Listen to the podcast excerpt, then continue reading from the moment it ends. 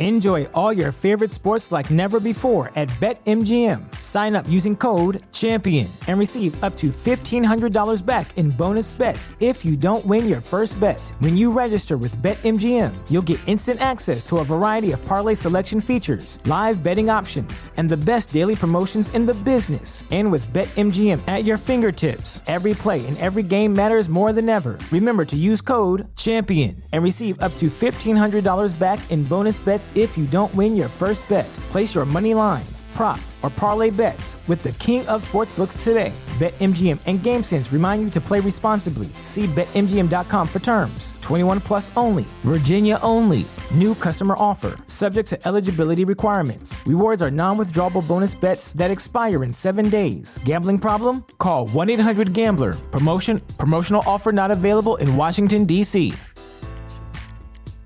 Sports betting season is in full force. You need a sportsbook with integrity and longevity like BetUS. You may already know this, but BetUS has been pioneers in the sportsbook industry for almost three decades, thriving and paying their loyal customer base. That is betus.com. They have loads of bonuses. Join now or call 800 69 BetUS. That is 800 my BetUS, and you will receive a 125% sign up bonus by using the bonus code 5. That's the word 5, F I V E. They also have re up and referral bonuses as well. Follow my lead and open an account with BetUS. You bet, you win, you get paid. BetUS. Let me tell you about Underdog Fantasy. Underdog Fantasy is the best and easiest way to play fantasy football this season. Just draft. No need to worry about waivers, lineups, or injuries. Underdog Fantasy handles it all for you. Go to UnderdogFantasy.com or download the app, draft a season long best ball team, and that's it. No in season management. You can even bring over your home league over to UnderdogFantasy.com. You get $25 upon sign up so you can take a free shot at a million dollar grand prize for their fantasy football tournament. Again, you get $25 free in bonus cash when you use the code 5RSN to sign up. It has never been easier to take a shot at a million dollar prize in their Best Ball Mania tournament. Go to UnderdogFantasy.com, the App Store, or Google Play Store. Use the promo code 5RSN and get $25 in bonus cash. Sign up today. U Break Wheel Fix is a wheel repair and remanufacturing company with over 20 years of experience. They specialize in complete wheel repair, repairing wheels from curb rash bends, and cracks. They also specialize in refinishing from polishing, machining, and custom colors that will suit your car's needs. Lastly, U Break Wheel Fix offers a full array of factory and custom wheel and tire applications. Contact them at 305 748 0112. That's 305 748 0112 or at U Break Wheel Fix on all social platforms. This show is brought to you by Lewis Peters State Farm, agency representing the number one auto and home insurer in the United States for more than 60 years combined experience in the insurance industry. Local agents that understand South Florida's unique market. You have access to them 24 7, walk in, call in, click in through lewispeters.com. You can find them online on social media at SF Agent Peters or you can call at 305 275 5585. Remember, lewispeters.com.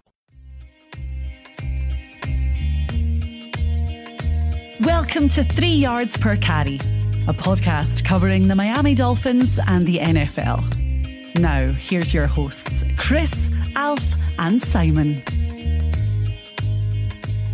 And we're on, and welcome to another edition of Three Yards Per Carry. I'm Alfredo Artiaga. Simon Clancy is here. Chris Kaufman is here. And as always, we are brought to you by Manscaped. Use promo code 5RSN for 20% off your entire order. Well, some news, guys. Some news, Simon. What? Jakeem Grant got traded. Oh. Can you remember anybody having a worse start to their season than Jakeem Grant? That's pretty bad. Uh, it was pretty bad, but um, I the most fitting thing is just his last play as a Dolphin was him being absolutely thrown out of the like, club. like thrown out of out of the stadium and out of out of the area code. Tossed Really, in the trash. Um, Yeah, I mean he was he was thrown he was thrown all the way to Chicago. I think I'm not sure, but I think I certainly know his last two plays. I think his last three touches of the ball were fumble, fumble, chucked backwards ten yards, which is kind of a micro a microcosm of his entire career in Miami. Really, Well, I mean, you know, his his career in Miami was actually more like like he would have this major screw up, right, and that just makes us all so pissed off, and then he'd have um, a couple of nice plays, and then you know, like two, like exactly two, and then he'd have another major screw up, and then and then he'd have exactly two nice plays, and uh, and this time he's strung together like three screw ups, so it was like, ah, never mind, he's gone. did he have what? Did he have three returns and the high five touchdown? Pretty much. yeah. Well, Five I mean, returns. he had five the- returns. He has he- five he- returns. remember, remember he had the um, remember he had that big catch over um Malcolm uh, Butler in did, the yeah. in the end zone, Yes. He mossed From- him. He mossed Jake him. Well, Cutler. like a little Smurf, little Smurf uh, jumped up over and mossed that guy. I Like it was- a, a midget trying to get a hazelnut from a tree. We will always have that game in the third preseason game against Minnesota when he went absolutely Tyreek Hill on the Minnesota Yeah. Vikings second team defense. I, I don't even. If we always have that game, I don't even Yeah. remember it. So I don't even have that game because I haven't got a clue what you're talking I about. don't remember it at all. oh boy. But yeah. It's the high five. Really, that's just Yeah, the, the- the, the the- guys the high that- five. The guys that he dominated in that game, are in that preseason game, are now working at Walmart, uh, realtors. one of them runs. One of them works in the gym in uh, St. Paul. I want to And, say, I uh, want to actually say, wasn't one of them? I thought one of them was like Xavier Xavier Rhodes, but um, or Xavier Rhodes, but maybe maybe not. Maybe it was somebody else. no, Chuck it's Foreman, unlikely. Frank I mean, how? In what world is is Jakeem Grant going to be on the same field as Xavier Rhodes in a preseason game? It's like Well, I mean, first team defense against eighth string receiver. Yeah. Other news: Will Fuller has more time to train for the Tour de France, Simon, because he's going on IR for three weeks. So this can't be Surprising? a is that really news? I mean, I don't not think that qualifies as news. What What would be surprising is if he was playing. Yeah, that would be news. That would be a shock. that'd be that'd be something we have to talk about. At, at least we know he's not juicing because he's on. He's not. He's not the Well, you'd yeah, but that's part of the you'd be better problem. That's that's part of the problem, Simon. Okay. Exactly. That's my Because point. when he was juicing last year, he played every single game.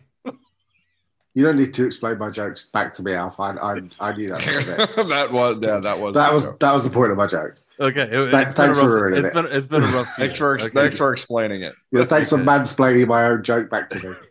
I'm It's like trying the worst help the- comedy the club listener. ever. Ah, me and my mother-in-law. Well, let me just explain to you what he means by that. Why did the orange stop on the hill? Because it ran out of juice. Well, orange juice is the thing that comes out of oranges. It's just, I mean, you know, the worst. You're the worst. Welcome to Artiaga's, where we tell you every fucking joke inside and out. Oh boy. Well, here's Can another. you imagine a magic act with uh with uh Artiaga in the audience? Abracadabra. No, he's done it already. He's done it. That's not a that's not a real bunny out of the hat. Oh boy. Uh speaking of jokes, I don't know if you guys and I guess this is a, a segue. I'm pretty sure you have you haven't seen this, but have you seen Brian Flores' latest press conference where Omar Kelly asked him a question about the offensive line? Did you see what our head coach what he responded with? Simon? No. Uh, no, I didn't. But I, I was thinking about asking him a question next week about the offensive line. But Flores makes me nervous. Like I've asked loads of questions about him, Gase, and he, you know, I mean, to be completely fair to him, he always made like slightly weird eye contact with those slightly sort of serial killer eyes that he had. and then uh, I asked about Joe Philbin when on the day when he got sacked on the flight on the way home. I asked a question about whether or not he heard all the people saying uh, "fire Philbin" in the crowd, which went down about as well as a uh, as a massive as a massive Believe you fart actually at a bar mitzvah. Oh yeah, I did. I did. Yeah, it went down. I remember it was really, against the well. Panthers, right? Um, no, it was in London, so it was against. It's when they lost. Did they lose twenty nothing to New Orleans or something? Like a Yeah, like a go, fart in an elevator. yeah, that's exactly what it was like, but a really, really big one. And I said, "Did you hear the cheer? Did you hear the chants? Fire Philbin?" And he just looked at me as if I just murdered his whole family. Um, yeah, didn't get out very well.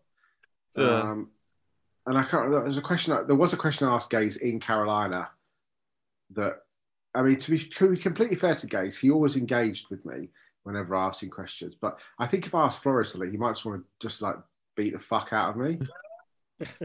yes. Well, Like it- Omar, uh, I think that this uh, this press conference, I don't know, it, it didn't inspire confidence. Okay, and if you're Austin Jackson and you watch that press conference, you got to be thinking, "Whoa." If I'm Austin Jackson, you're going whoa when you watch the film, not the press conference. I think that's exactly what he says on basically every play where he steps back into pass protection. Yeah. Mm. He's like, Whoa. whoa. yeah. Just some variation of whoa. But Omar Kelly essentially asked him, like, you know, what's the next step, you know, with Austin Jackson, you know, um, you know, which kind of reminds me of what was the name of the Tampa Bay Buccaneers uh, head coach when they asked him, "What do you think about your team's execution?" He said, "I'm all for it." yeah. Oh God. Brian I, Kelly. Brian No. Kelly. was it Brian Kelly? Was it really? Yeah, Oh, Brian okay. Kelly, the Notre Dame coach after the Florida State game. That's what he said, wasn't it? Oh no, no. But this was this is the the old the old Buccaneers coach. Oh, Like, sorry. uh, yes, Well, yes. yeah. Um, Ray Perkins That's- was it? That's gonna. Oh, that, was Ray Perkins? That's gonna kill me though. Now he was a former USC coach, also uh, John McClain or something like that. McKay. was no, name? was it McKay? Was it Oh, Nick McKay? Wyche. Wasn't it? Wasn't it Wyche? Nah, man, I'll find out. For, I'll find out for you right now. Okay. Because Ray he was the, Perkins? the original. I mean, coach. I said Ray Perkins. Oh, you said Ray. echo in here. well, Simon Ray Perkins was a coach, and uh, and yeah, John Right, welcome, McKay. Welcome John to McKay. Artiaga's. oh John McKay. What did, did I say? Rich McKay. Rich, no, Rich. That's Rich McKay's dad, isn't it? Oh, okay, that's right, John Yeah. McKay. Yeah. Yeah. John McKay. Yeah, when John asked, that you know, what guy. did you think about your team's execution? He says, you I'm know, I'm all for it. I'm in favor of it. Yeah. But um, Omar Kelly asked, you know, what's the next step with Austin Jackson? Do you move him inside? You know, do you move him to the bench? What are you going to do? And Brian Flores proceeded to just provide, and I counted it, 47 seconds of silence. Wow. And and if you want to know what 47 seconds of silence is, just it's sit a there. long time. It's a long time. And it just sounded, and if you saw it, there was a pained expression on his face. Like like he wanted to say, I don't know what the fuck to do, Omar. okay. So I don't know. He says there's not many more changes. He goes, some of these guys, and that was also odd when he said some of these guys really, really care, which means what? Other guys don't? Oh, you know you know so what does that mean it's been an awful week for brian flores and press conferences he looks absolutely defeated Why would and you say well, that? i don't know but I, he I have to look. I have to see this now. I have to see 47 seconds of just stare down. Like that's that's golden. Did, did anybody fill the gap? Maybe he was communicating telepathically. possibly but it's been a series of odd press conferences this week uh coupled with like you know some you know rumblings that brian flores has gone off on the team several times and other players are like demanding the ball early and it's also coupled with the most brilliant answer to a question i've ever heard from a quarterback and i don't know if you saw jacoby brissett say he had to balance what he has to do for the team and taking shots downfield, which is the oddest thing I've ever heard a quarterback say. Like, what does that mean? Yeah, that's weird. you know, yeah, it's because been I it's been I an saw- odd week this week. yeah, I mean, I saw Tom Brady on Sunday night. I saw Derek Carr and Justin Herbert in that game on Monday night. What other games did I watch on Sunday after? Uh, oh, I watched Aaron Rodgers, obviously Green Bay against Pittsburgh. Right, right. I mean, I saw those boys loading up and throwing down the field, you know, four, five, six times a game. Um, I don't see them checking it down too often. Do you know what I mean? You don't see Aaron Rodgers taking the check down very often, do you? I mean, uh, let's not confuse Aaron Rodgers with Jacoby Brissett, but nevertheless, you know, Rodgers ain't looking for the Rodgers ain't looking for Aaron Jones out the backfield if he's got half a chance of hitting Valdes-Scantling or or Davante Yeah. Adams. Do you know what I mean? Same with you know, same with Brady. He's not he's not pulling it down to, to Ronald Jones when he can fire it up to Mike Evans or, or Chris Godwin. So I don't know. Like it it does feel like in games, especially early on Sunday, it felt like we were going to the check down way too early. Yeah. Do you know what I mean? Like way too early. It's like Well, that the- that and I think the structured plays. That and I think the structured plays, you know, like the the one the set plays. Um, it just it just feels like uh, there's there's way too much. I don't know. There's way too much short short stuff happening. Like like it's a focus, you know, high Yeah. percentage. Like they're like they're focusing on high percentage, getting the offense going and stuff like that. And and you know, Jacoby Brissett unfortunately can sometimes turn high percentage into not as high percentage. I mean, we saw him throwing out those one hoppers on the short passes to Mm. you know to to Jalen He- Waddle and He um, can also take he can also take uh, great play calls and turn them into shit. Here's the exact quote, so I, I don't want to misquote Jacoby Brissett. I'm learning the balance of when to take those chances and when not to. I have to determine if I can make that throw as opposed to what you people think. What the fuck does that mean? I- I don't think his vision, his field vision, is very good. no and I think that's part of it. I, I don't think he sees a lot of it. I don't think he sees unless he's moving around the pocket. I don't think he sees secondary and third dairy, third.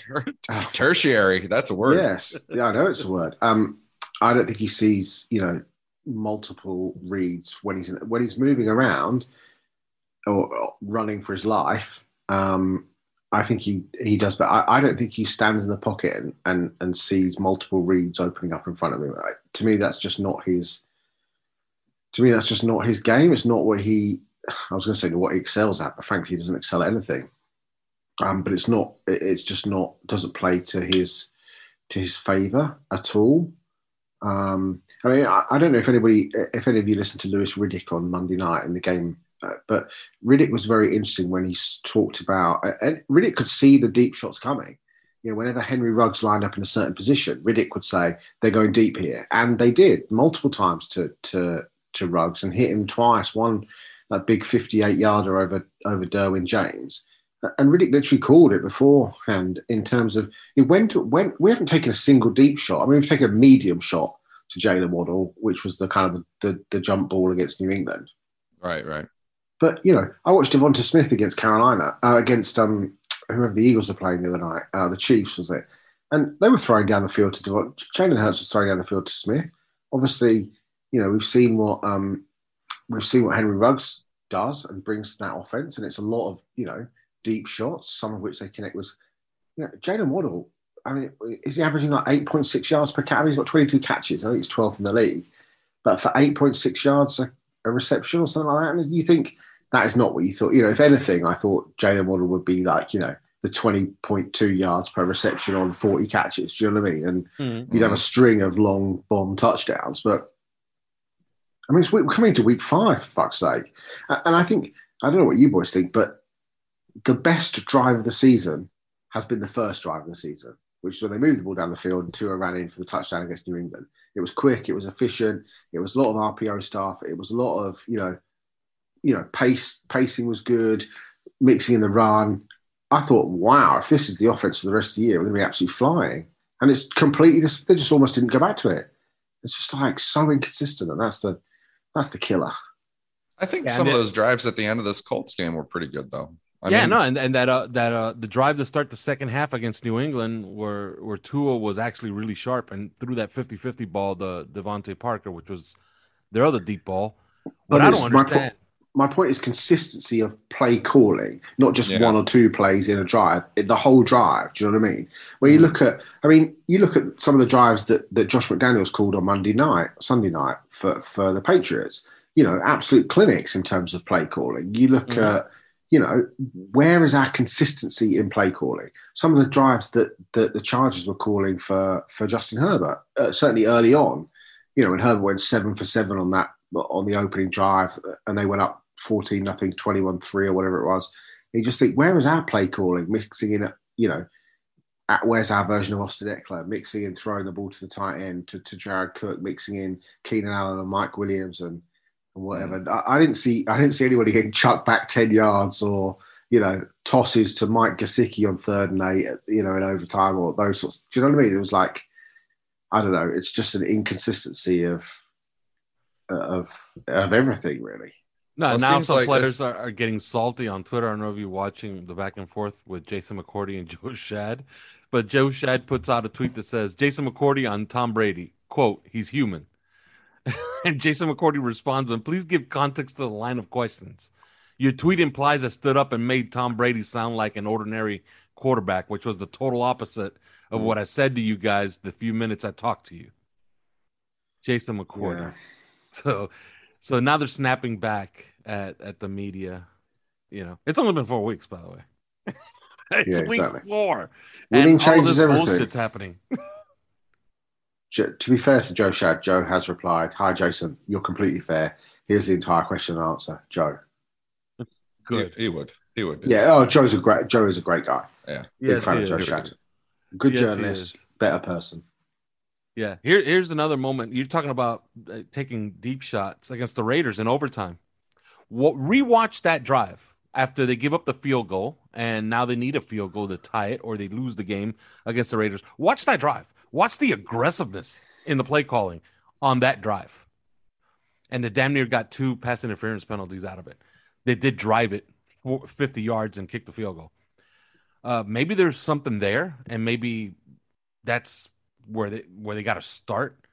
We talked about this earlier, Chris. I'm out of ideas, but you seem to have one as far as what the offense should be going forward, at least until Tua comes back next week. Well, so, so what I think, you know, what does Jason Jacoby Brissett do well? I mean, he's big and strong, right? And so when you when you set him up to be a sacrificial lamb in the pocket um, to this offensive line, actually, some of the time you find out that he is able to escape. And you know, they talked about it so many times in the Colts game that uh, or the that the Colts players and coaches were all telling them uh, the media beforehand and pregame that that they they really got to watch uh, Jacoby Brissett's legs and his mobility and ability to escape the pocket and extend the plays. Uh, especially his, uh, um, I forget if it was uh, DeForest Buckner said, especially watch him escaping through the B gaps. Um, and and I think that that's that's something Jacoby Brissett does well. And you know, I I realize that the offensive line is is shit, and and we've got challenging issues there. But um, but probably the best thing for it right now is to spread them out and when you spread out four or five wide, um, you know you're putting a lot of pressure on the quarterback because uh, if if there's something if there's something that comes in, you know, an unidentified blitzer or you know something uh, somebody beats a block or something like that, quarterback's got to do something about it. Well, I think Jacoby Brissett more probably than so than even than Tua Tagovailoa um, is able to to do something about those about those players coming in. And I think that once he escapes the pocket, and as Simon was alluding to earlier, he's got clearer vision. Um, he, you know, he sees things unfolding. He's more willing to take a shot. Um, it seems like, and uh, and and I think that the offense is better off for it because then they start to then they get these chunk plays and and they can start mixing in some of the some of the more the stuff that they want to run that's a little bit more um, you know uh, execution oriented. But if we just go in with all of this, these set plays and, um, you know, this, the short oriented execution style football, I just, it's just going to keep failing because some, you know, somebody, it, it's too sensitive. It's too sensitive to one screw up. It's like one screw up and then the whole drive is just dead. I mean, it's just given up and that's it. And that's what happens when you're, when you, when you play like that. And um, it's one thing if you, you know, we talk about like the Patriots and, and how they executed against the Buccaneers. And well, yeah, but the Patriots are a very execution oriented football team. And, um, and, you know, they have a very execution oriented quarterback. Uh, you know, we, we kind of sometime we tease Mac Jones about not throwing beyond five yards, but he's he can execute.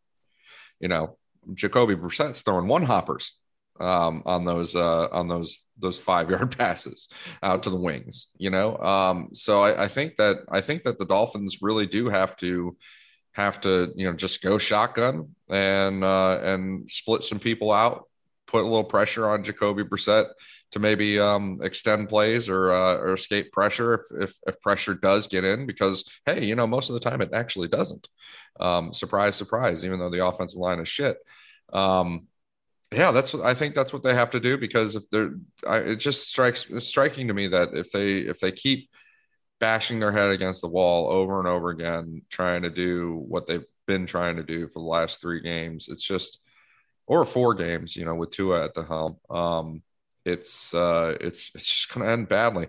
And then and then we're going to see a press conference uh, in Tampa where um, where Brian Flores stares at me for 90 seconds because I ask him why why his offense is better when given no choices about how to attack the defense than when given a full menu of choices on how to attack the defense. I'm going to ask him that question.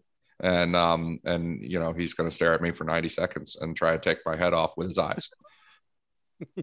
You have a bulletproof vest? I could get for you well i'm just going to bring my peeps i got I'm, I'm in hometown i'm in hometown territory here he's not before we move on to other wonderful quotes from george godsey and the like um i was perusing austin jackson do you know the pff has him charged with no sacks allowed this year which is insane?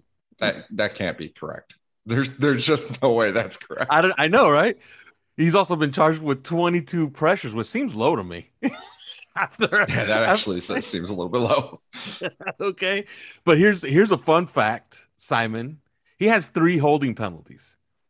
Do you know what happened on the three plays where he had holding penalties?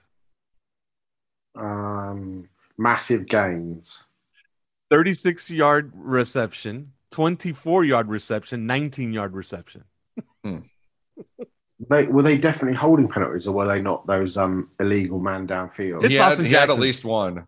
He had it's at least awesome. one man man up down the field one. Yeah, well, that's uh, that's those are the gains on those three plays. So yeah, mm-hmm. one of them was a, an illegal man downfield, which was legitimate. I remember watching it. Okay, and he was he was he's downfield. You can't uh, offensive lineman can't be five yards down the field. Period. Yeah, right. And the other the other two holding penalties, they were probably holding penalties. You know, let's face it, it's Austin it's Austin Jackson. So, you know, before we get into Austin Jackson, I wanted to ask you, Simon, like, you know, we're at the the precipice, right? Like something has to be done. Like they got to make a move somehow because this start is uh, you have a left tackle that you drafted 18th overall that's short circuiting your entire season if you really think about it. Okay.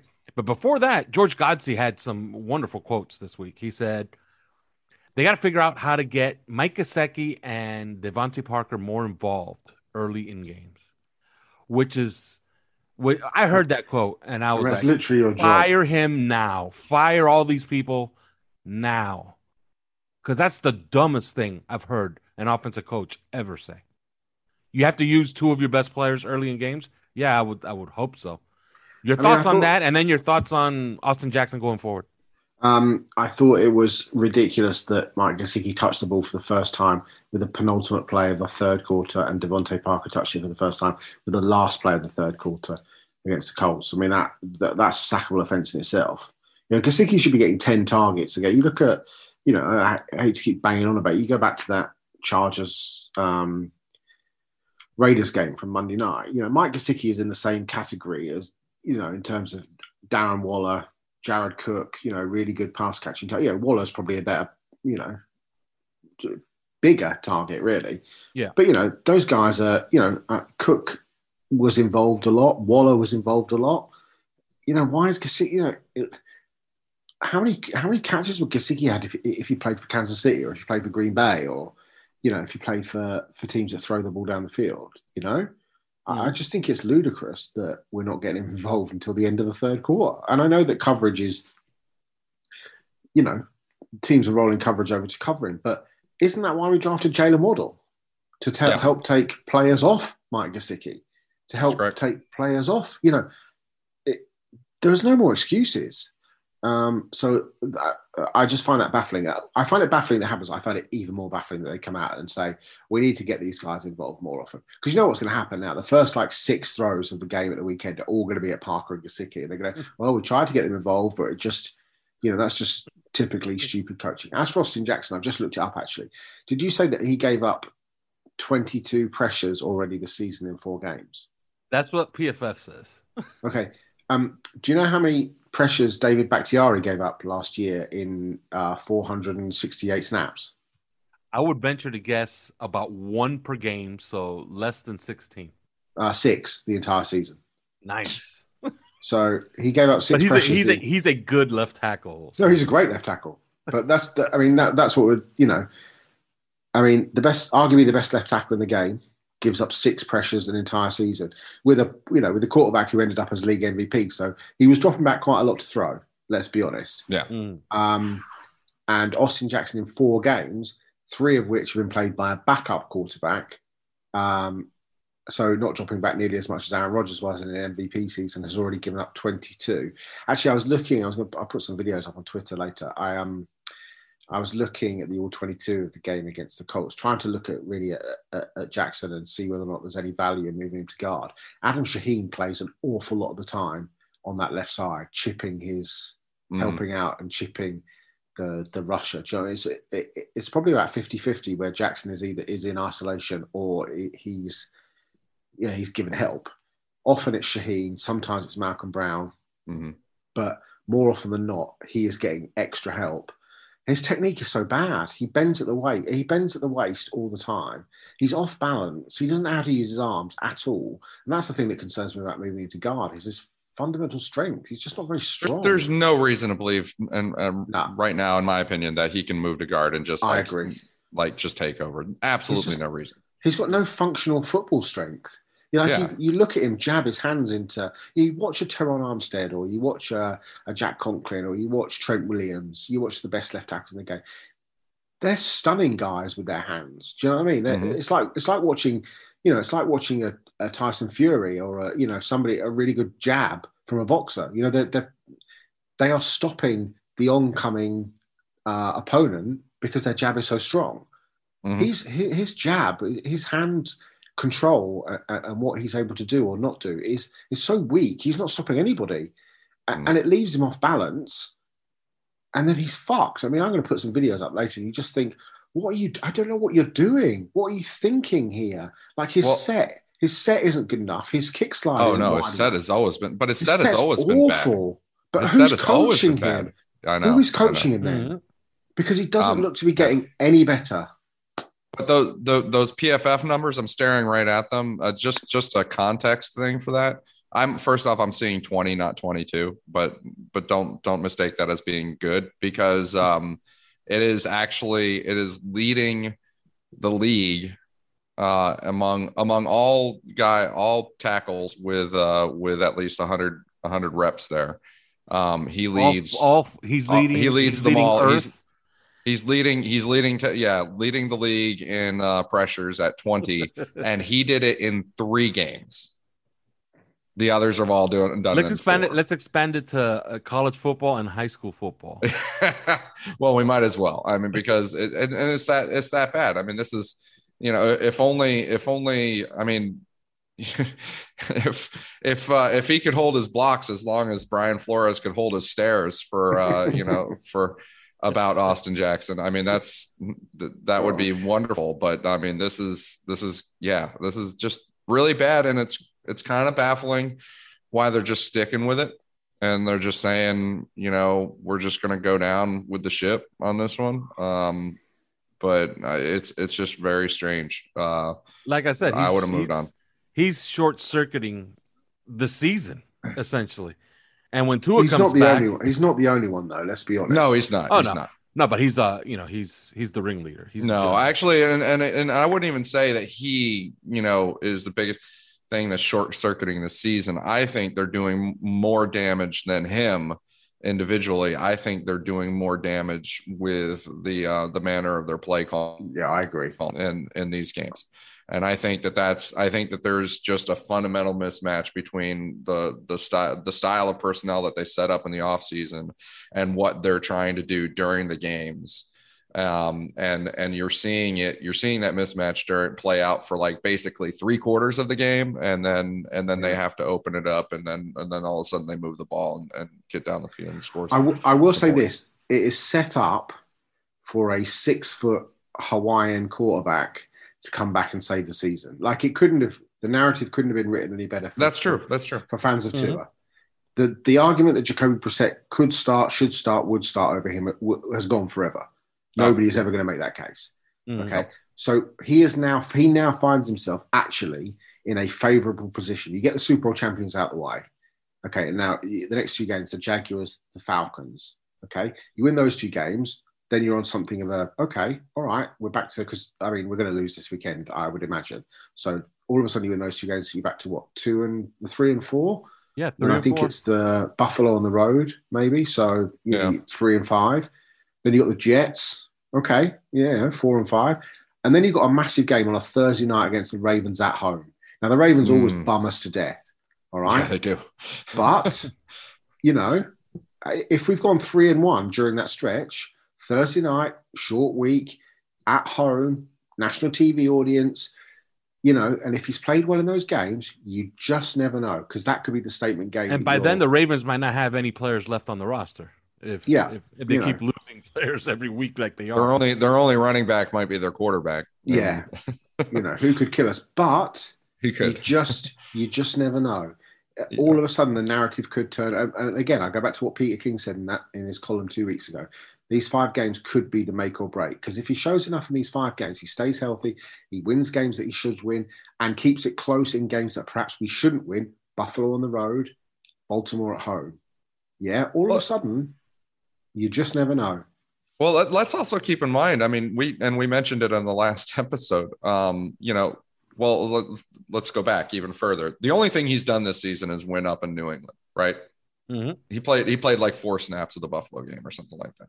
Uh, so the only thing he's done this season is is beat the Patriots in New England.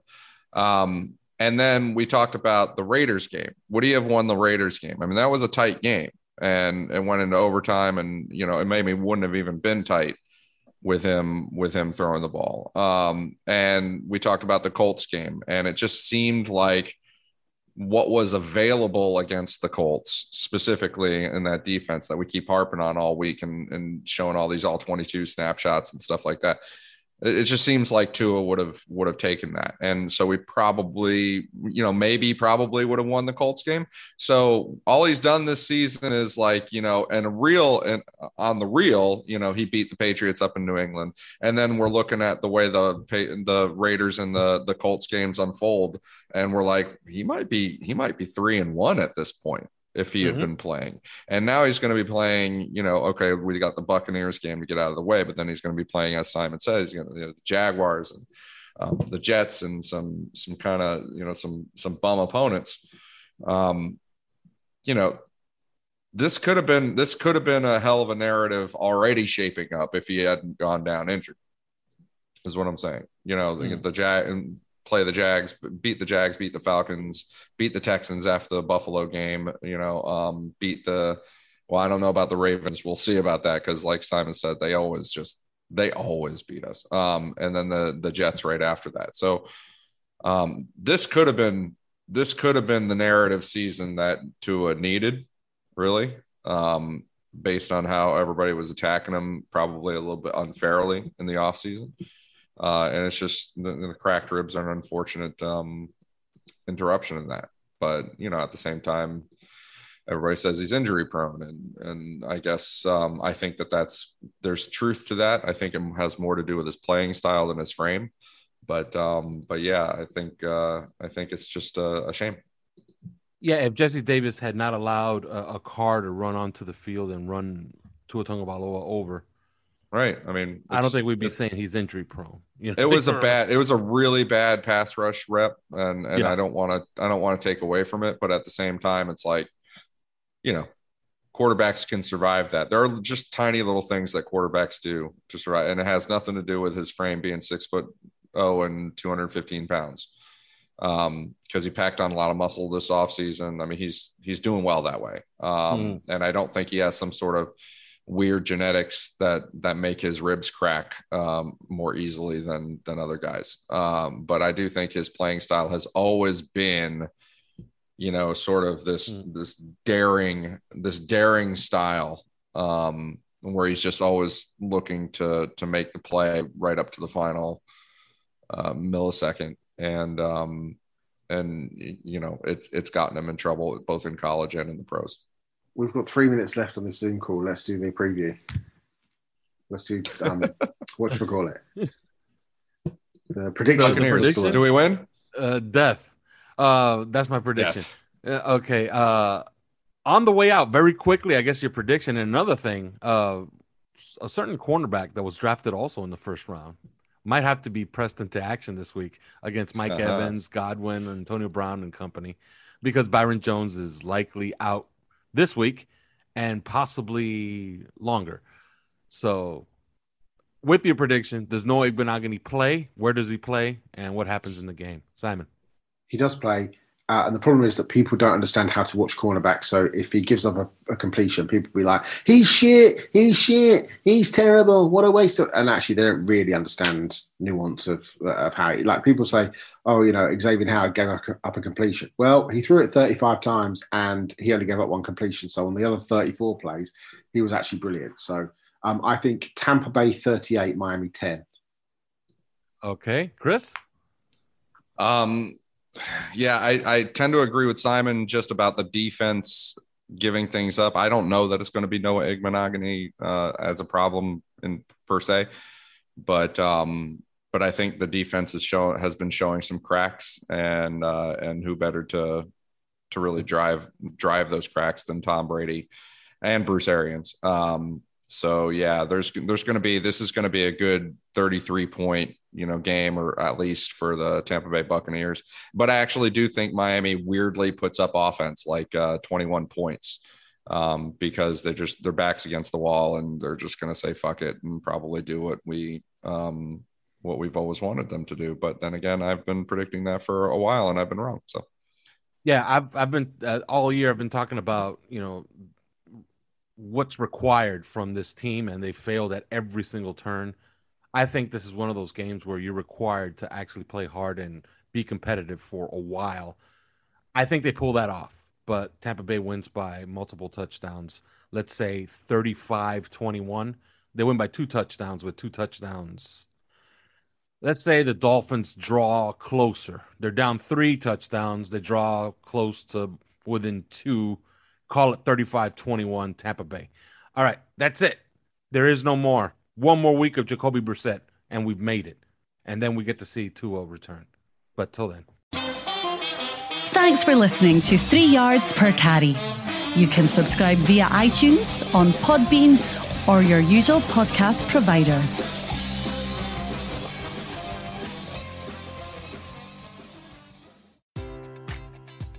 Enjoy all your favorite sports like never before at BetMGM. Sign up using code CHAMPION and receive up to $1,500 back in bonus bets if you don't win your first bet. When you register with BetMGM, you'll get instant access to a variety of parlay selection features, live betting options, and the best daily promotions in the business. And with BetMGM at your fingertips, every play and every game matters more than ever. Remember to use code CHAMPION and receive up to $1,500 back in bonus bets if you don't win your first bet. Place your money line, prop, or parlay bets with the king of sportsbooks today. BetMGM and GameSense remind you to play responsibly. See BetMGM.com for terms. 21 plus only. Virginia only. New customer offer. Subject to eligibility requirements. Rewards are non withdrawable bonus bets that expire in seven days. Gambling problem? Call 1 800 Gambler. Promotion. Promotional offer not available in Washington, D.C.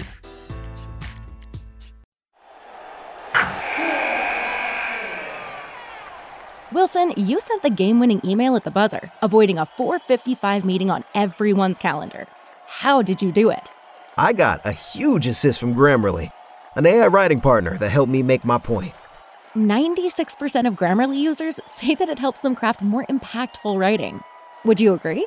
Grammarly helped adjust my tone to navigate tough work conversations. And it works everywhere I write, so I can quickly communicate effectively.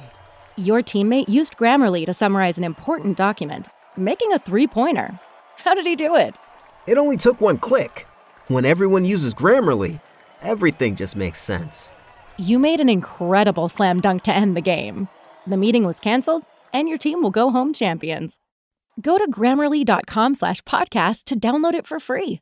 That's grammarly.com slash podcast. Easier said, done.